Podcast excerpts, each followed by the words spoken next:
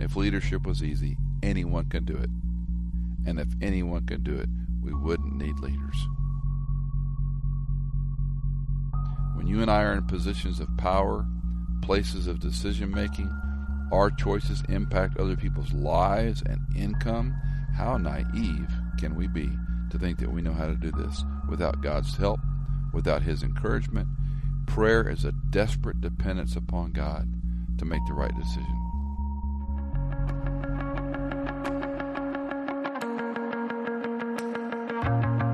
How was the Word of God heard by the people when it was first spoken?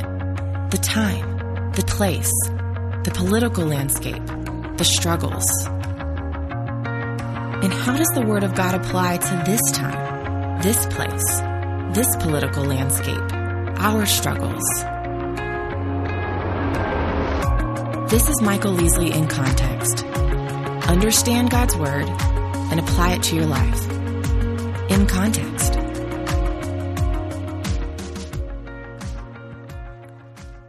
Welcome back to Michael Easley in Context. My name is Hannah Seymour, and we have come to the end of our journey through Nehemiah and the leadership process. In this episode, Michael will be reviewing the 18 attributes that we've discussed throughout the series. But as a reminder, we have this as an easy, at a glance PDF on our website. So if you go to michaelincontext.com forward slash leadership process, you'll find several free resources and downloads, including this PDF looking at the 18 attributes. All the resources there are in an effort to help you reflect upon your own leadership process and where you might need to press in and develop more. As I mentioned in the last episode, we have two fun announcements. One, if you live in Nashville, Michael has started a Tuesday night Bible study, and we would love to have you. All the details are on our website, michaelincontext.com. And also, you can find there information about Michael going to Israel in 2019. If you've listened to him at all, you've heard him talk about how it is God's will for your life. I think he's kind of joking, but more serious when he says that. And we would love to have you join him on that tour. Again, it's in spring of 2019, and you can find all of the information at the direct link, michaelincontext.com forward slash Israel. There are the dates, the cost, itinerary, and more. Well, while this episode is the finale of season three, we will be back early next year with season four. Michael will be teaching from the text of First Peter, and we will be having conversations with a variety of folks about what it looks like to consider it all joy when you encounter various trials. You're going to hear some phenomenal stories that will challenge you, encourage you, inspire you. And if you're anything like Michael or me, will probably make you cry. So be on the lookout for that in early 2018. Without further ado, let's wrap up Nehemiah and the leadership process.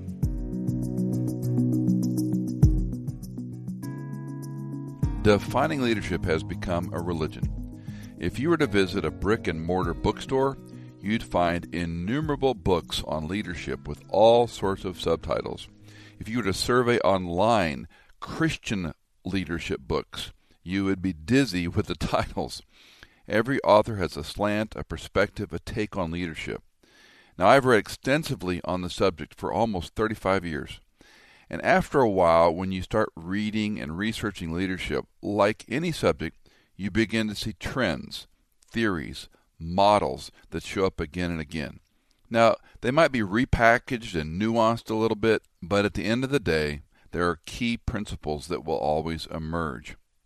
Listen to some of the titles I've seen and read in recent years Spiritual Leadership, Jesus, CEO, The Leadership Challenge, Strategies for Taking Charge, The Leadership Principles of Attila the Hun, Credibility, Leadership is an art. Leadership jazz. the making of a leader. The power of vision. 21 irrefutable laws of leadership. Seven habits of highly successful people. And I believe there was an eighth habit book that came a little later. Leadership maximizers. Lead without power.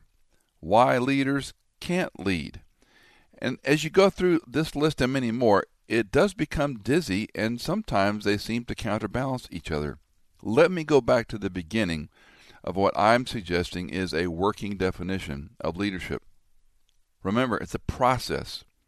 So, just for a review, leadership is the process of influencing people toward godly principles and practices through biblical wisdom, as demonstrated in attitude, activity, and ability. We mentioned in the earlier broadcast E.V. Hill's quip if you think you're a leader and no one is following, you're just going for a walk. So the process, the challenge of leadership is not going to go away. In fact, arguably, it may be more difficult now than ever. Let me suggest three factors, and these are just my observations. You can improve on them. I'm sure there are better ways of looking at it. But let me suggest three factors of why leadership is in trouble today. Number one, there's a leadership vacuum.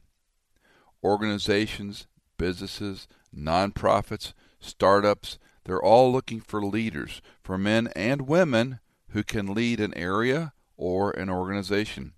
It's very hard to find people that want to lead. Secondly, the public, and I would just say people's general disregard of leadership. Our culture has grown to not trust leaders. We are disrespectful to leaders. We are suspicious of them. We dismiss them out of hand. I was talking with a national leader not long ago who explained to me the interaction with audiences and how it's changed in the past three decades. And not to harp on different age groups, but younger men and women today simply dismiss or disagree with a leader without any thought of being disrespectful.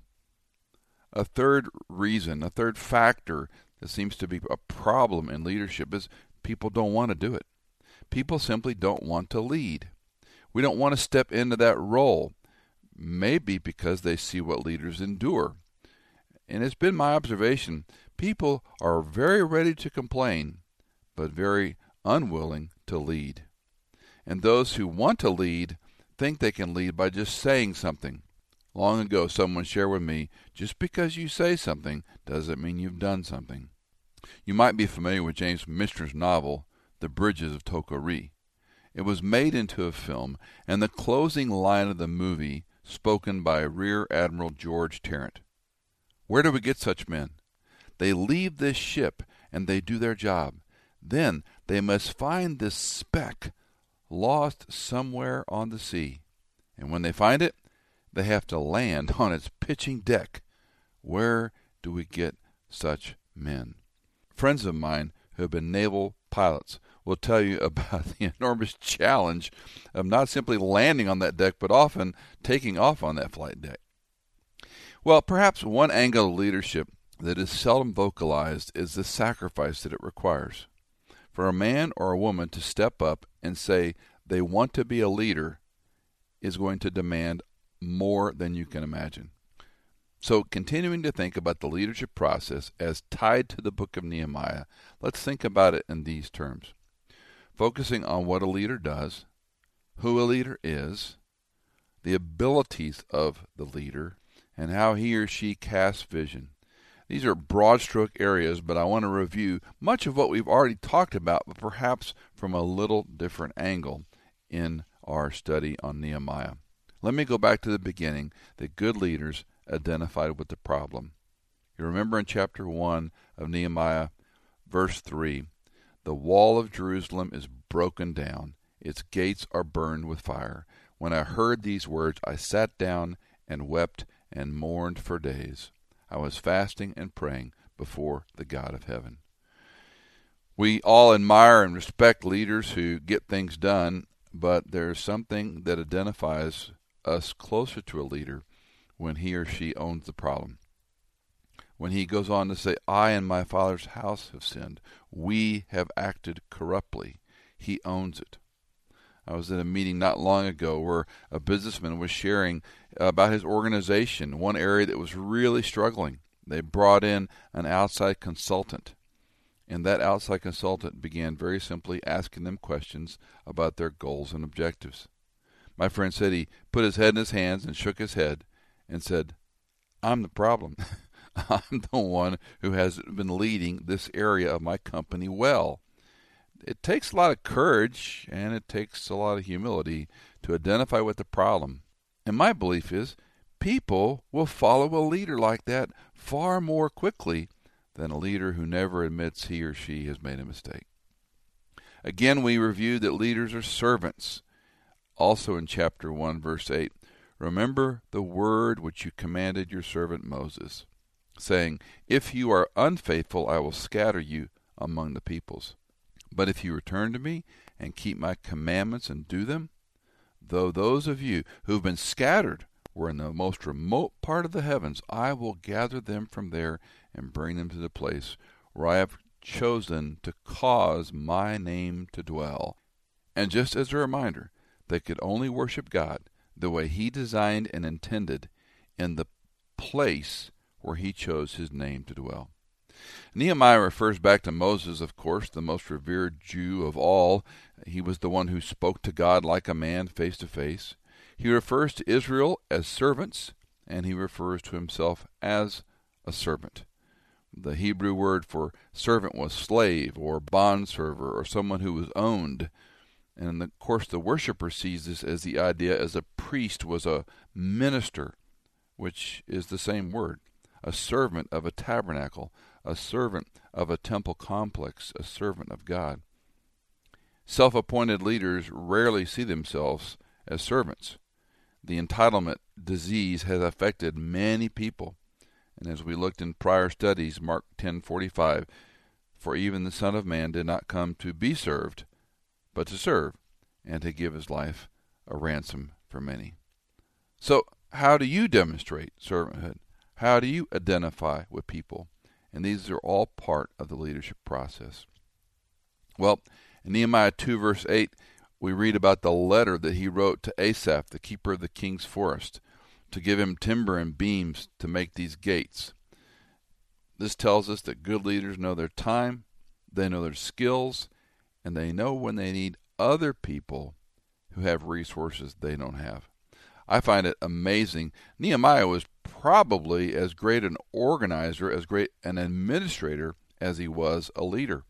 Not all of us possess those gifts, but he also knew that there was a time to ask and he prayerfully considered that before the king when he asked for his aid.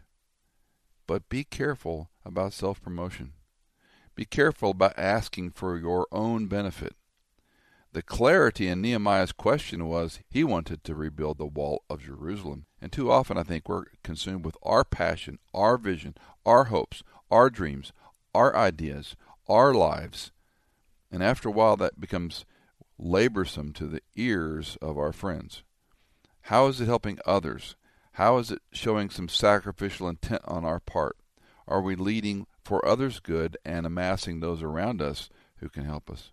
We also discussed in the leadership process that we're going to face opposition. As much as I dislike talking about it, as much as I dislike in my own life, we're going to face pushback. We're going to be ridiculed, perhaps even mocked and intimidated and threatened. Office politics a la Dilbert will go on forever. It does not mean that every opposition we face is wrong. It does mean we have to have our head about us to know that you will be opposed. Not everyone is going to like you. I learned in my 20s and 30s from an older leader work so that not everyone will like you, but conduct yourself so that everyone will respect you. I'll never forget this defining moment in my life. We had made a hard decision as leaders in the church that I served in the Northern Virginia, Washington, D.C. area. And of course, as the teaching pastor, I had the privilege of communicating that decision. And there were many people that were upset with the elders and with me. And they would stand in line after service to share their particular opinion about the decision we made. And one very powerful individual if memory serves, he was at least a two star general, came up to me, and without mincing any words, he told me how wrong I was and dressed me down. And then he looked at me and he said, I disagree with you, but I respect you for your position. And he walked away. And I had to laugh internally, going, Well, that was kind of a wire brushing with a little bit of sugar on the spoon. You, you know, you made a tough decision, but I respect you for doing it. Lead and work, not so that people will like you, but conduct yourself in a manner so that they will respect you. It's tempting sometimes to push too hard or to acquiesce too quickly. And as leaders facing opposition, I can't tell you where that fulcrum is. I can't tell you where that time is you push hard in or you take a little step back. You always consider the source. You always get good counsel. You always take time and pray. But at some point, you have to act knowing you're going to have opposition. One question that clarifies me is Does this serve a greater good? What's the 30,000 elevation impact of this thing?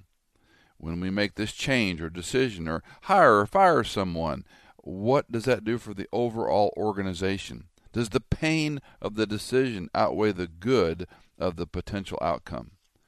And those are decisions that are hard and can lead to lonely times.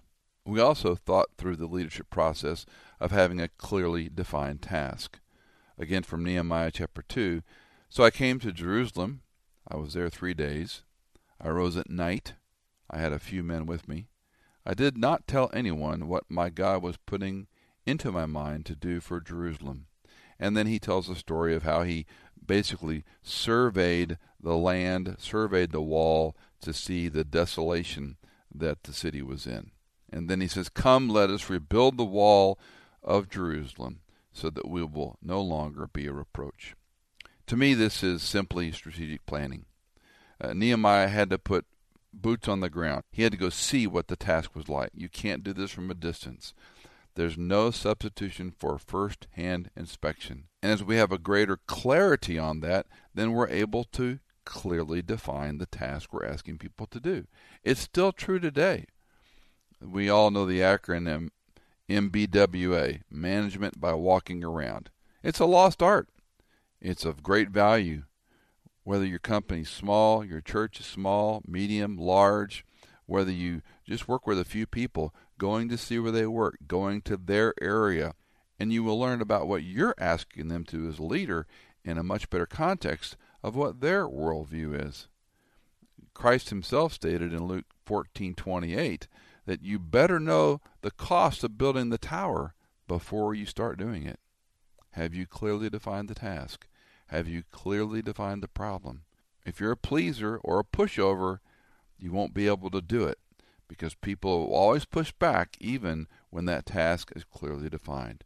The more crisp and clear we are in the objective, the easier it is for people to align and to follow the leader and the vision. And of course, thinking about the leadership process, we have to remember vision is important. Again, Nehemiah 2:17, I said to them, you see the bad situation we are in, that Jerusalem is desolate and its gates are burned with fire. Come, let us rebuild the wall of Jerusalem, so that we are no longer a reproach. I told them how the hand of my God had been favorable to me, and also about the king's words which he had spoken to me. Then they said, Let us arise and build. In that short record, we're reminded the time Nehemiah spent fasting and praying, his opportunity to talk to Artaxerxes, what he asked Artaxerxes for, for permission, for resources, for time away, all that folded together. So if you're the little guy out in the world and a leader's asking you to do big things, and you hear him or her say something like, Look, we've got a plan, we've got resources, I need you to help me. That vision compels us, that vision pulls us. The objective's clear, the task was clear, and so we're more motivated to say, I'll follow that person. I'm happy to do that massive numbers of books, tapes, and articles written about vision. And I don't want to overstate the case because I think sometimes leaders create a vision in their own mind that's harder to sell to other people. Altruism is a big thing today. If we're doing something that's stopping slavery or sex trafficking or helping with clean water, for some reason, those issues resonate with a lot of people today. Helping orphans, helping adoption, helping those who are struggling with disease. Compassion is a huge part of our vocabulary today. Those are all fine, well, and good. But is this a clear biblical vision? Is the question. Come, let us rebuild occurs at least three times in the first person plural pronoun. Let us do it so that we may no longer be a reproach. We, first person plural. And then he's essentially saying, God's already helped me. God's paved the way. He's provided me an opportunity. He's provided me permission. He's provided me resources. So clearly, casting a vision is critical. But just be sure it aligns with glorifying God, not just some good task that we're about. In the leadership process, we also need the right workers. In chapter 3, the 32 verses there, we read about the assignments that were parallel along the wall. This wasn't just a delegation, it wasn't just an assignment, this was ownership. Nehemiah knew uh, a person is highly motivated to do something that immediately has implications for him or her. Every leader hates it when someone says, We can't do that. And every leader loves it when someone says, You know, that's tough. That's a tall order, but I think we can do it. I think sometimes leaders shirk from asking people to work a little harder, to push them, to evaluate them because of our own insecurities or our own fear of hurting someone's feelings. Uh, we've all heard the expression we have to have the right people on and off the bus. And I'd probably rank this as one of the hardest parts of leadership that has one of the most significant impacts. It's hard to move people on and off but it may have the greatest impact for your organization, for your ministry. And Nehemiah understood this when he enlisted these workers. And you remember the story unfolded. They faced opposition. And then we have the phrase the sword and the trowel. They were being defensive, but also keeping the work in front of them, getting the job done. The leadership process encourages us to pray. And we saw seven or more times specific prayers from Nehemiah. I think it's notable the prayers are recorded in the Bible. It shows his desperate dependence upon God. He can't do it all by himself, even though he's a phenomenal leader. Now, prayer, of course, is a wide ranging topic, but I find prayer and leadership are connected at a very critical level. When you and I are in positions of power, places of decision making, our choices impact other people's lives and income. How naive can we be to think that we know how to do this without God's help, without His encouragement? Prayer is a desperate dependence upon God to make the right decision. Well, the process obviously includes men and women of integrity. Nehemiah chapter 5, the first 19 verses were all about Nehemiah showing his own integrity. Nehemiah could only contend with this conflict because of his integrity. What I find remarkable, far beyond dealing with the issue, is that he took the opportunity to reveal his own money, the use of his own resources, that while he had things available to him as a governor, I'm suggesting he used his own pocket. You know, financial integrity reveals character. I've been in too many situations where people who are in leadership are poor with their finances or they don't really care that much about the organization's finances. It's in the background. It's white noise over there. It's it's just what it is. And they'll spend and use money without consideration that we're stewards of that money. Nehemiah, in a sense, opened the books. He showed them his tax returns. He showed them his charitable givings, how he used what he had, even when he had the right to take advantage of far more than he utilized. Leaders, even when it's within our rights, can choose to limit our freedoms to help a greater cause. That's integrity. Nothing reveals integrity like the way we use our money, at least from a human point of view. What you say and what you do with your money. Does a poor money manager have a role in leadership? I'll leave that for you to debate. I don't think so. I think a person who can't be trusted with money, who's poor as a money manager, has no business being a leader because it lacks integrity. A person who works well with his or her finances, I can trust them. There was the old axiom I'd trust this man with my wife and my checkbook. In other words, this person has the integrity of someone that I could give possessions that are precious to me and money that is important to me to someone, and that person will deal with it wisely. Years ago, back when I was in my 20s, I asked the church treasurer how he could do that looking at all these people's checks and knowing how much money that they gave to the church. Of course, I never saw any of that. I didn't want to see that in those days. His answer was surprising to me. He said, You know, when people give a lot of money, that's wonderful. And God has kept me from thinking about them any differently. But where I had trouble and had to pray was when I saw how little some people gave, knowing their lifestyles. It was quite a lesson for a 20 something pastor to understand wow, this is how people use their money. How's your integrity? Finances are just one indication. Moral, ethical, your word, are you trustworthy? Do you follow through? It's the whole deal. Integrity is indivisible by one. It's who you are as a leader. Well, the leadership process involves many, many more things.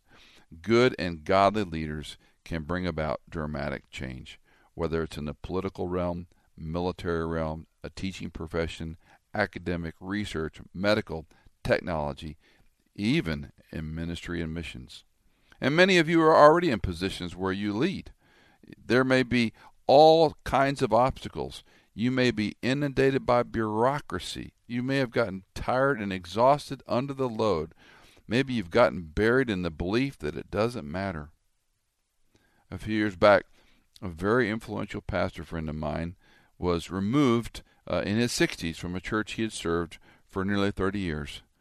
I followed up and called him and talked to him about what had happened, and without disparaging people of the church, he said to me in a moment of transparency, Michael, I just can't change anymore. At first, it made me sad, and then as I've gotten into my 60s, I understand what he means.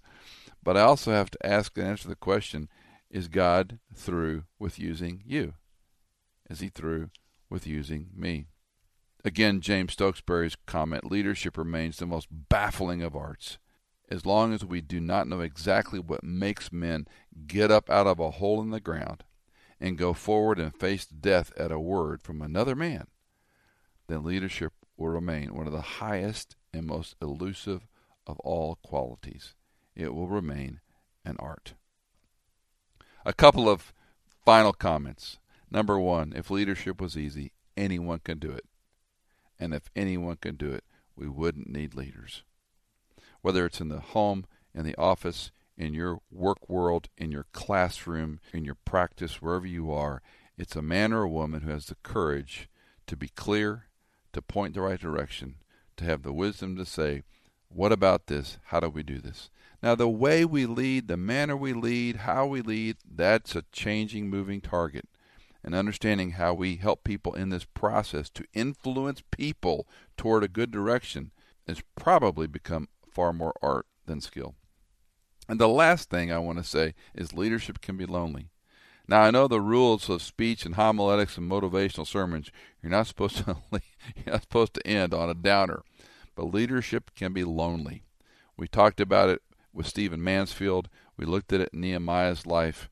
It was Ernest Shackleton's famous quote that said, Loneliness is the penalty of leadership. But let me end that with a twist.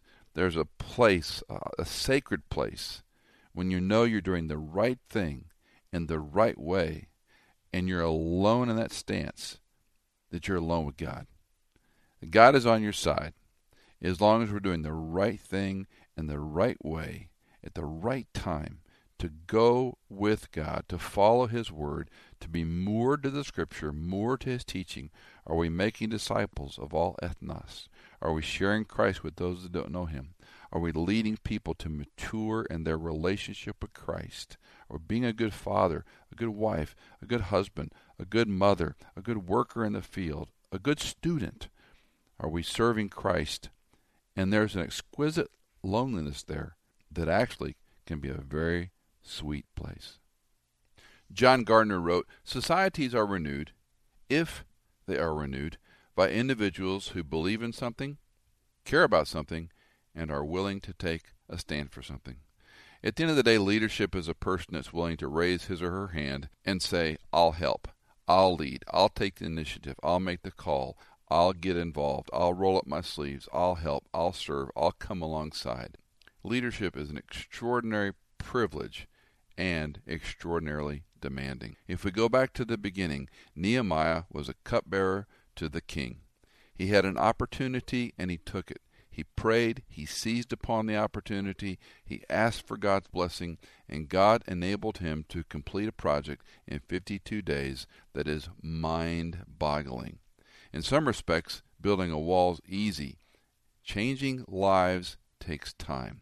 Nehemiah had the courage, the tenacity, and the plumb line to come back to his people and say, Are we living the way God intended? What a great way to be used. At the end of the day, at the end of our career, at the end of our life, two things will last forever God's Word and God's people. Let me challenge you where you are. Is your life pushing along? Is it nudging along? Is it encouraging people? God's Word and God's people. Those are the things that last forever. And where you and I spend our time is, in no small way, a leadership decision. This is Michael Easley in Context.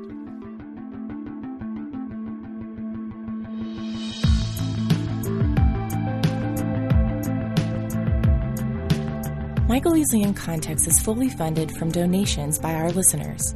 If you're a regular listener, would you consider giving a one time or perhaps monthly donation on our website? You can find us on michaelincontext.com.